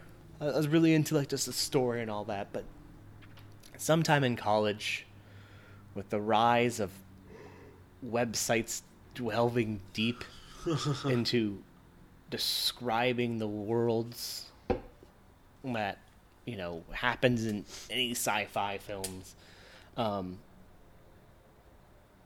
I found myself drawn to Alien.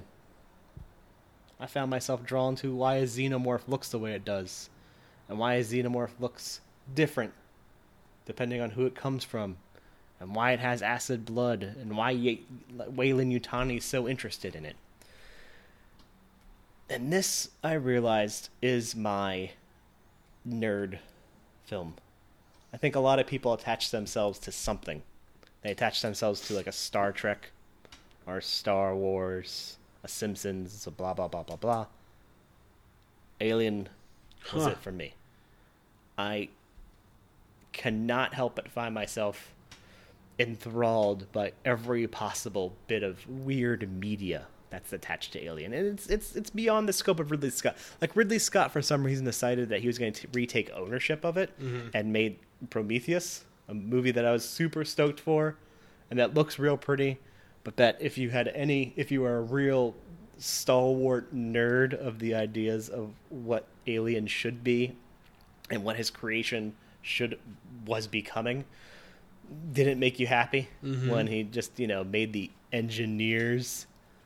Oh, the engineers are awesome. Oh my god. Yeah, it's fine, but don't make them the space jockeys. I love the engineers. Don't make them like this small little humanoid looking. The and, and that's the thing. That's why this is on my list. Is because like the space jockeys have this unique little like elephant trunk look to them. People are like, oh, what's their deal? Like you know, we got this idea that they're the progenitors of of humanity or or creators of the aliens, or maybe like they were using the aliens like as a weapon. Yeah. Um, sort of thing. Which I guess that doesn't even end up happening. Um, and it just they're just a suit they're wearing. They look like people, and they have a black goo. They got a black goo. And it turns out that Michael Fassbender made, made the aliens.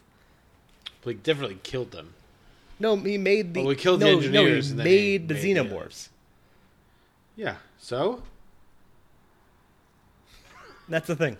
You don't think Michael Fassbender could make some I, xenomorphs? I watch Star Wars: The Last Jedi and listen to Star Wars fans get really upset about that, and I go, "It's fi- it's fine. It's a perfectly yeah, yeah, film." I, I get it. I can see where you're coming from. But I watch Alien Covenant and Prometheus, and I go, "You fucking piece of shit, Mike Ridley Scott."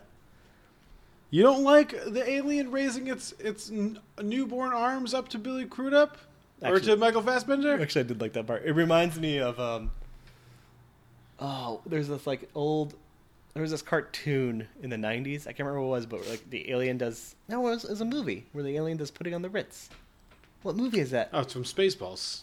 Yeah. When the che- they do the chest, it's John Hurt again. Yeah. And the guy come the the alien comes out and then it's like Yeah, it's Spaceballs, "Ah," right. and then it's yeah. Um, when it raises its hands like that, uh, I really was like, it's the putting on the Ritz alien. hey they they brought it back. They brought the puppets back. I wonder if that was. Do you think that's intentional? I bet you. I wonder if that's intentional. I mean, I don't think Ridley Scott would have done that intentionally, but I, I did see that going like it's gonna Yeah. do putting on the Ritz. An homage to Spaceballs. No, I don't think it did. I blow you finger. But I find myself obsessed with this franchise for no real good reason besides the fact that, you know, I mean, I would never call this one of the pinnacles of, of, of cinema. I mean, it's one of the best like mixtures of sci-fi and horror. Like if you're gonna blend those two, top ten because we have like 30 films to choose from. Um, yeah, you don't even have. Yeah, you don't have a lot of that. but like has a film that exists by itself. It's it's solid. It's really entertaining, but has something that creates just enough intrigue and cr- leads on, just taps you just enough to you know build to something more. This has become a, a slight obsession for me. Hmm. I know. I look at the alien like Wikipedia page, like not Wikipedia, but the alien like Wikia, a lot, an obsessive amount. because It's just it's so. There's just the minutia of this world that is And that people work on, and and, I was gonna and- and, like even the fans like coming together and put into it. Like I know it's dumb, I know it's ridiculous, but it is it is my one time Yeah, yeah, I where I, get can it. touch this. I can touch something that is like the Star Wars or the Star Yeah, Trek, and just be like, I get it. I fucking get. I am, you know, I am Bill Murray at the end of Scrooged, and I get it. Um, I wonder if it's because there's never been.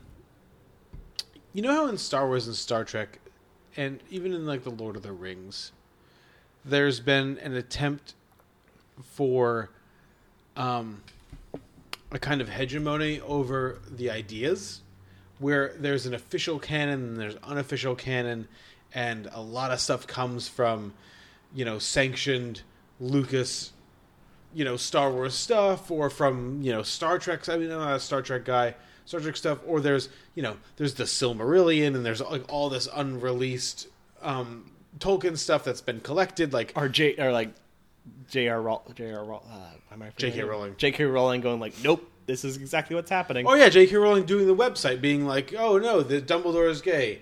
Hermione was maybe this." anytime blah, blah, blah." somebody, anytime somebody has like some sort of like theory, she's like, yes or no. no, and yeah, tells yeah, them exactly. Um, this Is seems, looser.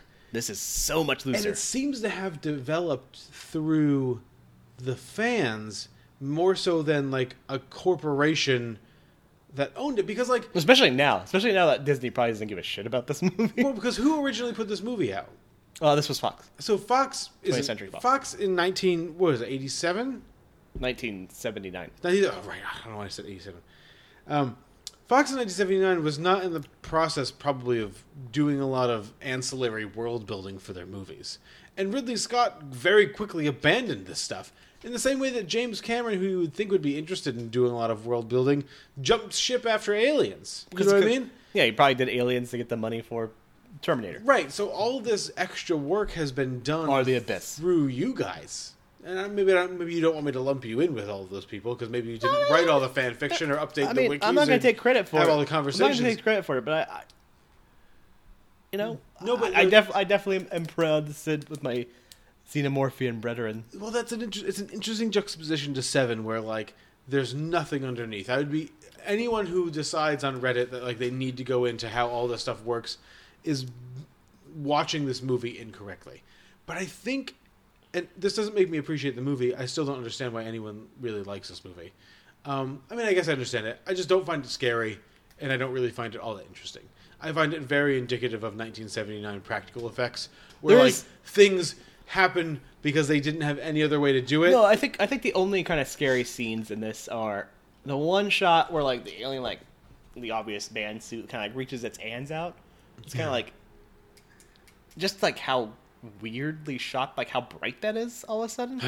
like it's so it looks very like mucusy. But that alien The- has how mucusy it looks is yes, but that alien has a human hand. Oh no, absolutely. um, like the mucusy quality of that scary, and also just the the deleted egg morphing scene, like like the implications of, you know, Well, so Tom I just, I just "Kill wanna- me," has yeah. you know Harry Dean Stanton slowly transformed into an egg. Maybe it's Which my piss, also like pisses me off too. I'm like when James Cameron like goes and goes, no, this queen creates the egg. Like that's what I like too. Is a lot of people kind, a lot of like the fandom of this, at times just goes like, no, we're good. We're good with like we don't like We figured Ridley it Scott. out. Ridley Scott will say like, I'm doing this, and they'll just go, yeah, we don't care. That's a part of it, I guess. But Yeah, I feel like- there's I- no canon. There is no official canon. Yeah, and I feel like I just this was something. I feel like I just read something about this. I don't remember what it is, so I'm not going to spend that much time on it. But yeah, the idea that like um, you could add to it, you can pick and choose what you've just, or, or maybe this is the exact same thing that happened with like Last Jedi. Like people just choose not to acknowledge, like, um, like not my Luke, the whole not my Luke thing. You know what I mean? Like everyone has an idea of what Luke was supposed to be, and then uh, Rian Johnson ruined it for them, and now they've just decided that like, well, Luke isn't that, Luke is this. You know, this is canon, this isn't canon, blah blah blah. Um, the other there isn't like necessarily one canon to this movie. Oh, but I was talking about the problems I had with this movie. So like the problems I had with this movie, I think because I I wasn't into the canon, I wasn't into any of the extra stuff. So I, uh, you know, in the same way that I could appreciate something like Covenant because the visuals got better, like all of a sudden, and they made more physical sense than they did in like Alien or Aliens, which I think is a, a even worse movie than Alien. But like Aliens is objectively a worse movie than Alien. I Well, I mean, I just no, I'm, I'm going to say that right now.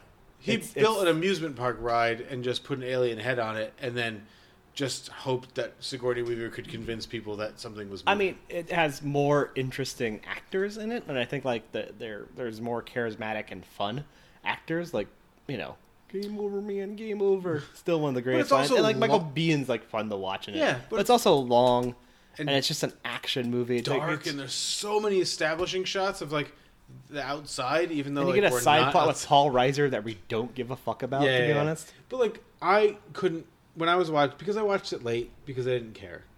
So when like the chest bursting scene happens, I'm like, that's a puppet. they couldn't do anything there.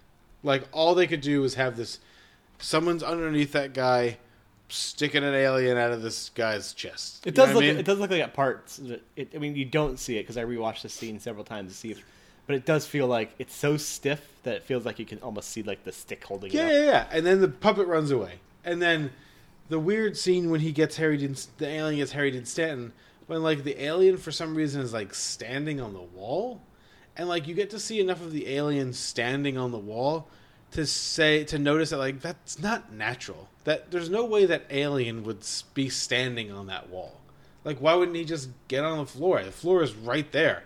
He's right in Harry Dean Stanton's face. He's a xenomorph, man. He has to take one step and he's on the floor and he can just eat him. Why is he He needs to put his penis mouth through his brain, so I can turn him into an egg. But he could have done that anyway. He could have done that standing up. But the point I think is that it looks really unnatural. He's it's it's probably a transdimensional being that needs that wants to salt the meat. But he can't do that standing up. No, because he needs to scare him. That's salting it with the fear. Mm-hmm. So now it's a Stephen King book. Yeah. Or but but we've talked about this a number of times. The the scene I could never get over is the last scene of the movie when the alien is stuck in the pod with with Ripley and Has fallen asleep. the strobe is going and stuff like that, and you get, you know, I don't know how long it actually is, but it feels like a minute and a half of the alien like kind of struggling out of that little space that it's left. It seems like, it's asleep, like fallen asleep, and is just like annoyed that it's been woken up. it's not like it ceases.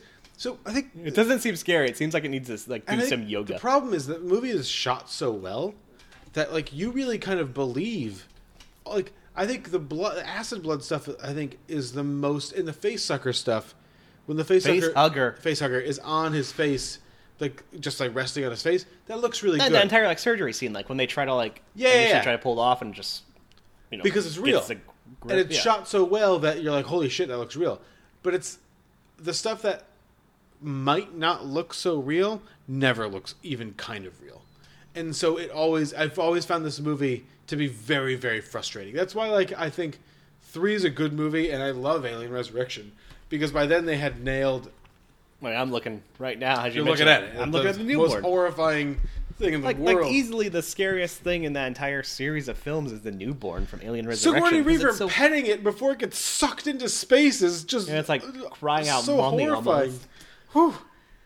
No, and that's that's that's what compels me about this entire series. It's just like those. Look at those four, like the four initial films. You know, Aliens, this really claustrophobic, grounded horror film. Yeah, yeah, yeah. Uh, Aliens is just this kind of like amusement park ride. Mm-hmm. Um, Alien Three kind of like returns to that claustrophobia, but it's kind of more of like this kind of like s- dirty, grimy s- group experience. Um, and then Alien Resurrection is just this like fucked up body horror sort of. Yeah, yeah, yeah. You know, each of these, and they're so independently, like, diff, like dissident from one another. Well, they're- they're, they're because all four indicative 100% in of their- their director. Yeah, exactly. Um, you know, and all four are directed by, you know, one talented director, one director, and then two extremely good directors. Go fuck yourself, Cameron. Um, we will not be reviewing the Avatar movies on this podcast. No. Hopefully, the Avatar movies don't even happen. Like, even if they're done, I hope Yeah, just, yeah. I hope Disney just goes like, we're we're gonna shelve Yeah, these. we don't. Nobody cares. Yeah, we spent how much on these? A billion? Could you stick Thor in this? I'll take a loss. Nah. Um, I'm I'm not I'm not even joking. True Lies is like the only James Cameron movie. Yeah, can I love True Lies. Argumentatively say I like. True Lies is almost on my list. I love I'm True gonna- Lies. Terminator Two. Fucking, I can leave it. I, just like don't Terminator care. 2. The effects don't do anything for me, and that- Yeah, I think and that's all it is. And that's one of the reasons why I I think I never responded Like to this Termi- movie. Terminator, Terminator is is like Alien for me, and I just don't respond to it. Yeah, yeah. And I don't remember. I, I saw Piranha two years ago. I don't remember it.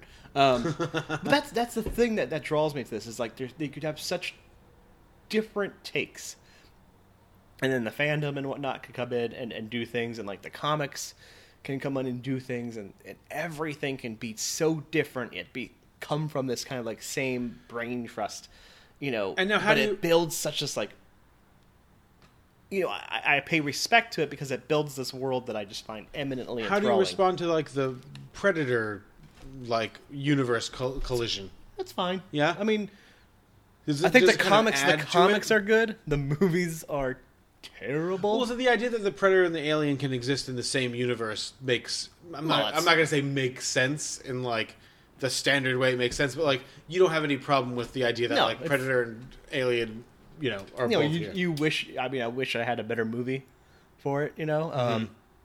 some of the video games are apparently good.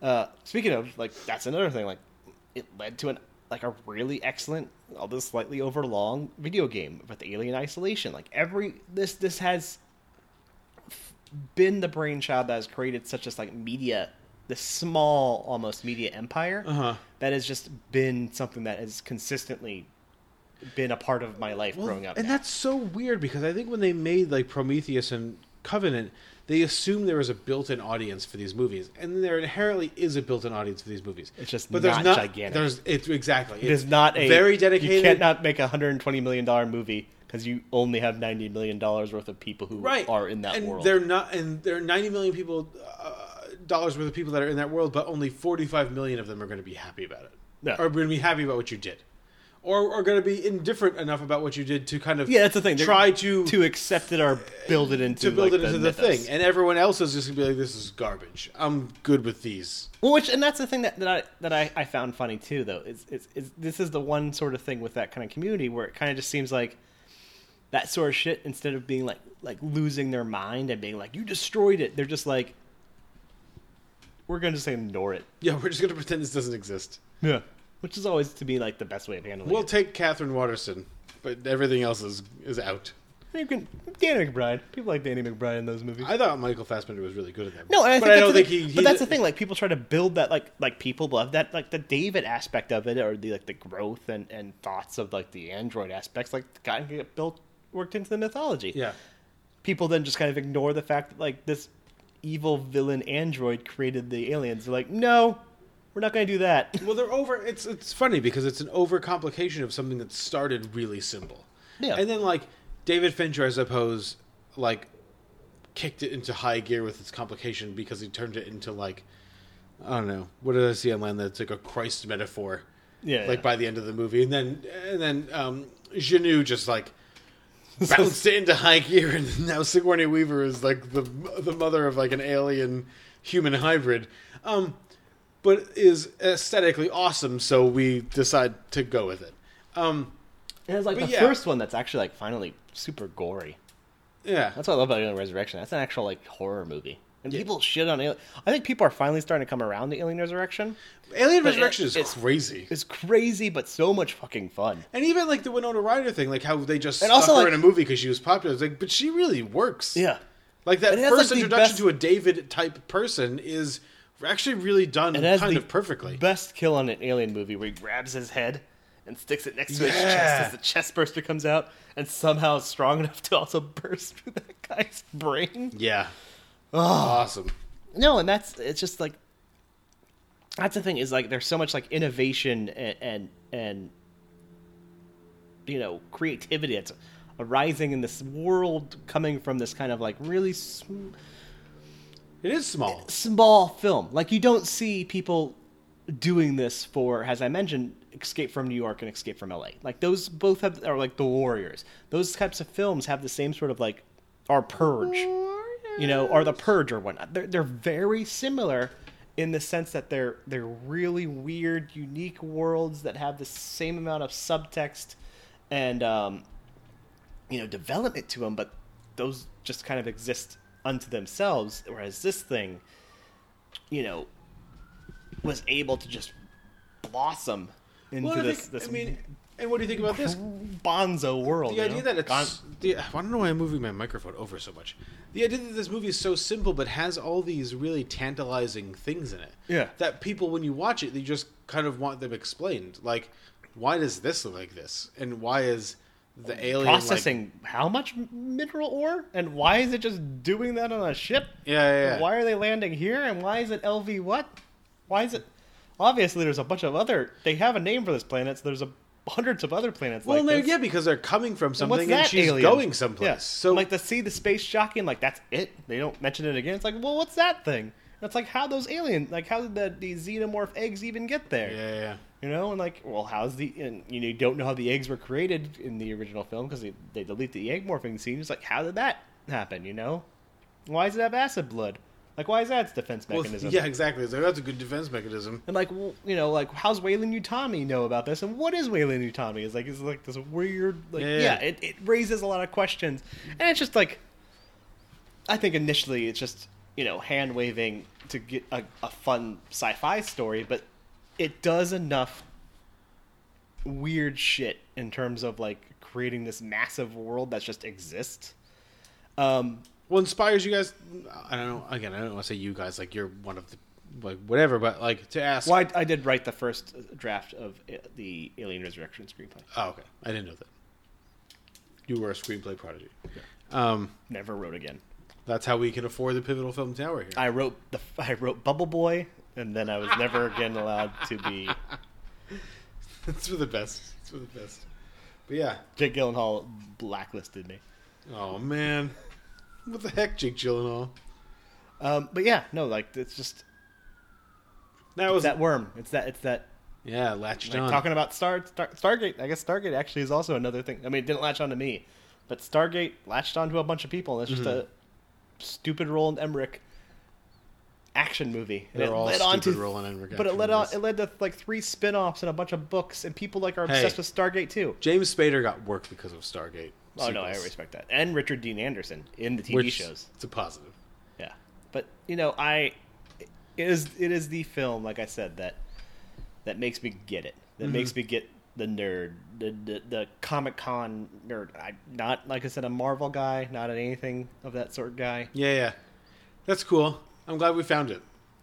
I'm, I'm glad we've stumbled across like your thing. Well, I've told you about this before, and you just always shut me down because you don't want to. You don't want to hear hear about. I just don't. Yeah, but it's the same thing. It's the same way that you treat me when I talk about Star Wars. It's how I treat you when we talk about aliens. The Dark Tower, or the dark. Well, Dark- the more dark, the Dark Tower. Which is just like I don't care because I don't get it. Like I don't understand. Like I don't. It doesn't mean anything to me. Um. You know, just baby aliens. That's that's all I want to see. That's all I want to see, Mario. Oh, it was so. it was so terrifying. It's just a skeleton, fucking cream colored skeleton. They get sucked out. That's a baby. It doesn't even know what it's doing. Yeah, That's was, that's such a sad ending. that was awesome. If you take anything from this, rewatch Alien Resurrection and be like, "Oh man, we really shit on this movie for no real reason." Yeah, yeah, yeah. Ron Perlman lives too. He always makes it. Almost always. Yeah, I guess you're right. Ron Perlman's Uh, the not best. not in Sons of Anarchy. Um, if you want to talk to us about shitty Ron- motorcycle TV shows, Mayans. yeah. I looked it up because I was like, "Is this?" It actually is apparently. I guess it is a spin-off of Sons of Anarchy. What did we did we ask for that? People did people want that? They People like like Sons of Anarchy. like I mean Charlie Hunnam Megak. Katey Sagal needs more work. I think Katey Sagal does need more work. I'm not sure anyone asked for Charlie Hunnam to do anything after that show, but Benicio he keeps Toro making did. movies. Does So- he? Yeah, he's always in a movie. I didn't see him in it. He was in that Triple Frontier movie, right? Oh right. He's in another movie I think that's coming out, like another action movie. I think they think they can turn him into something. I'm sure they'll add him into the next. They haven't Sam Fast and Worthington. the Furious They haven't movie. Sam Worthington yet. You think he'll show up in Avatar? Like he'll replace Sam Worthington? No, they just replaced Sam Worthington with like his face and some digital effects. Sam Worthington's in those sequels. There's isn't no way Sam Worthington is still a person. he? like in, in existence. Yep. Probably not. If you're Sam Worthington and you want to tell us about how you still exist, you could do so at twitter.com slash film pivotal. Or you could send us an email, uh, Sam Worthington. We there, because no one else is emailing us. Now we just want to hear from Sam Worthington at pivotalfilmpodcast By at the way, if you ask, you will not get you're not going to get a guest spot on this podcast. Why?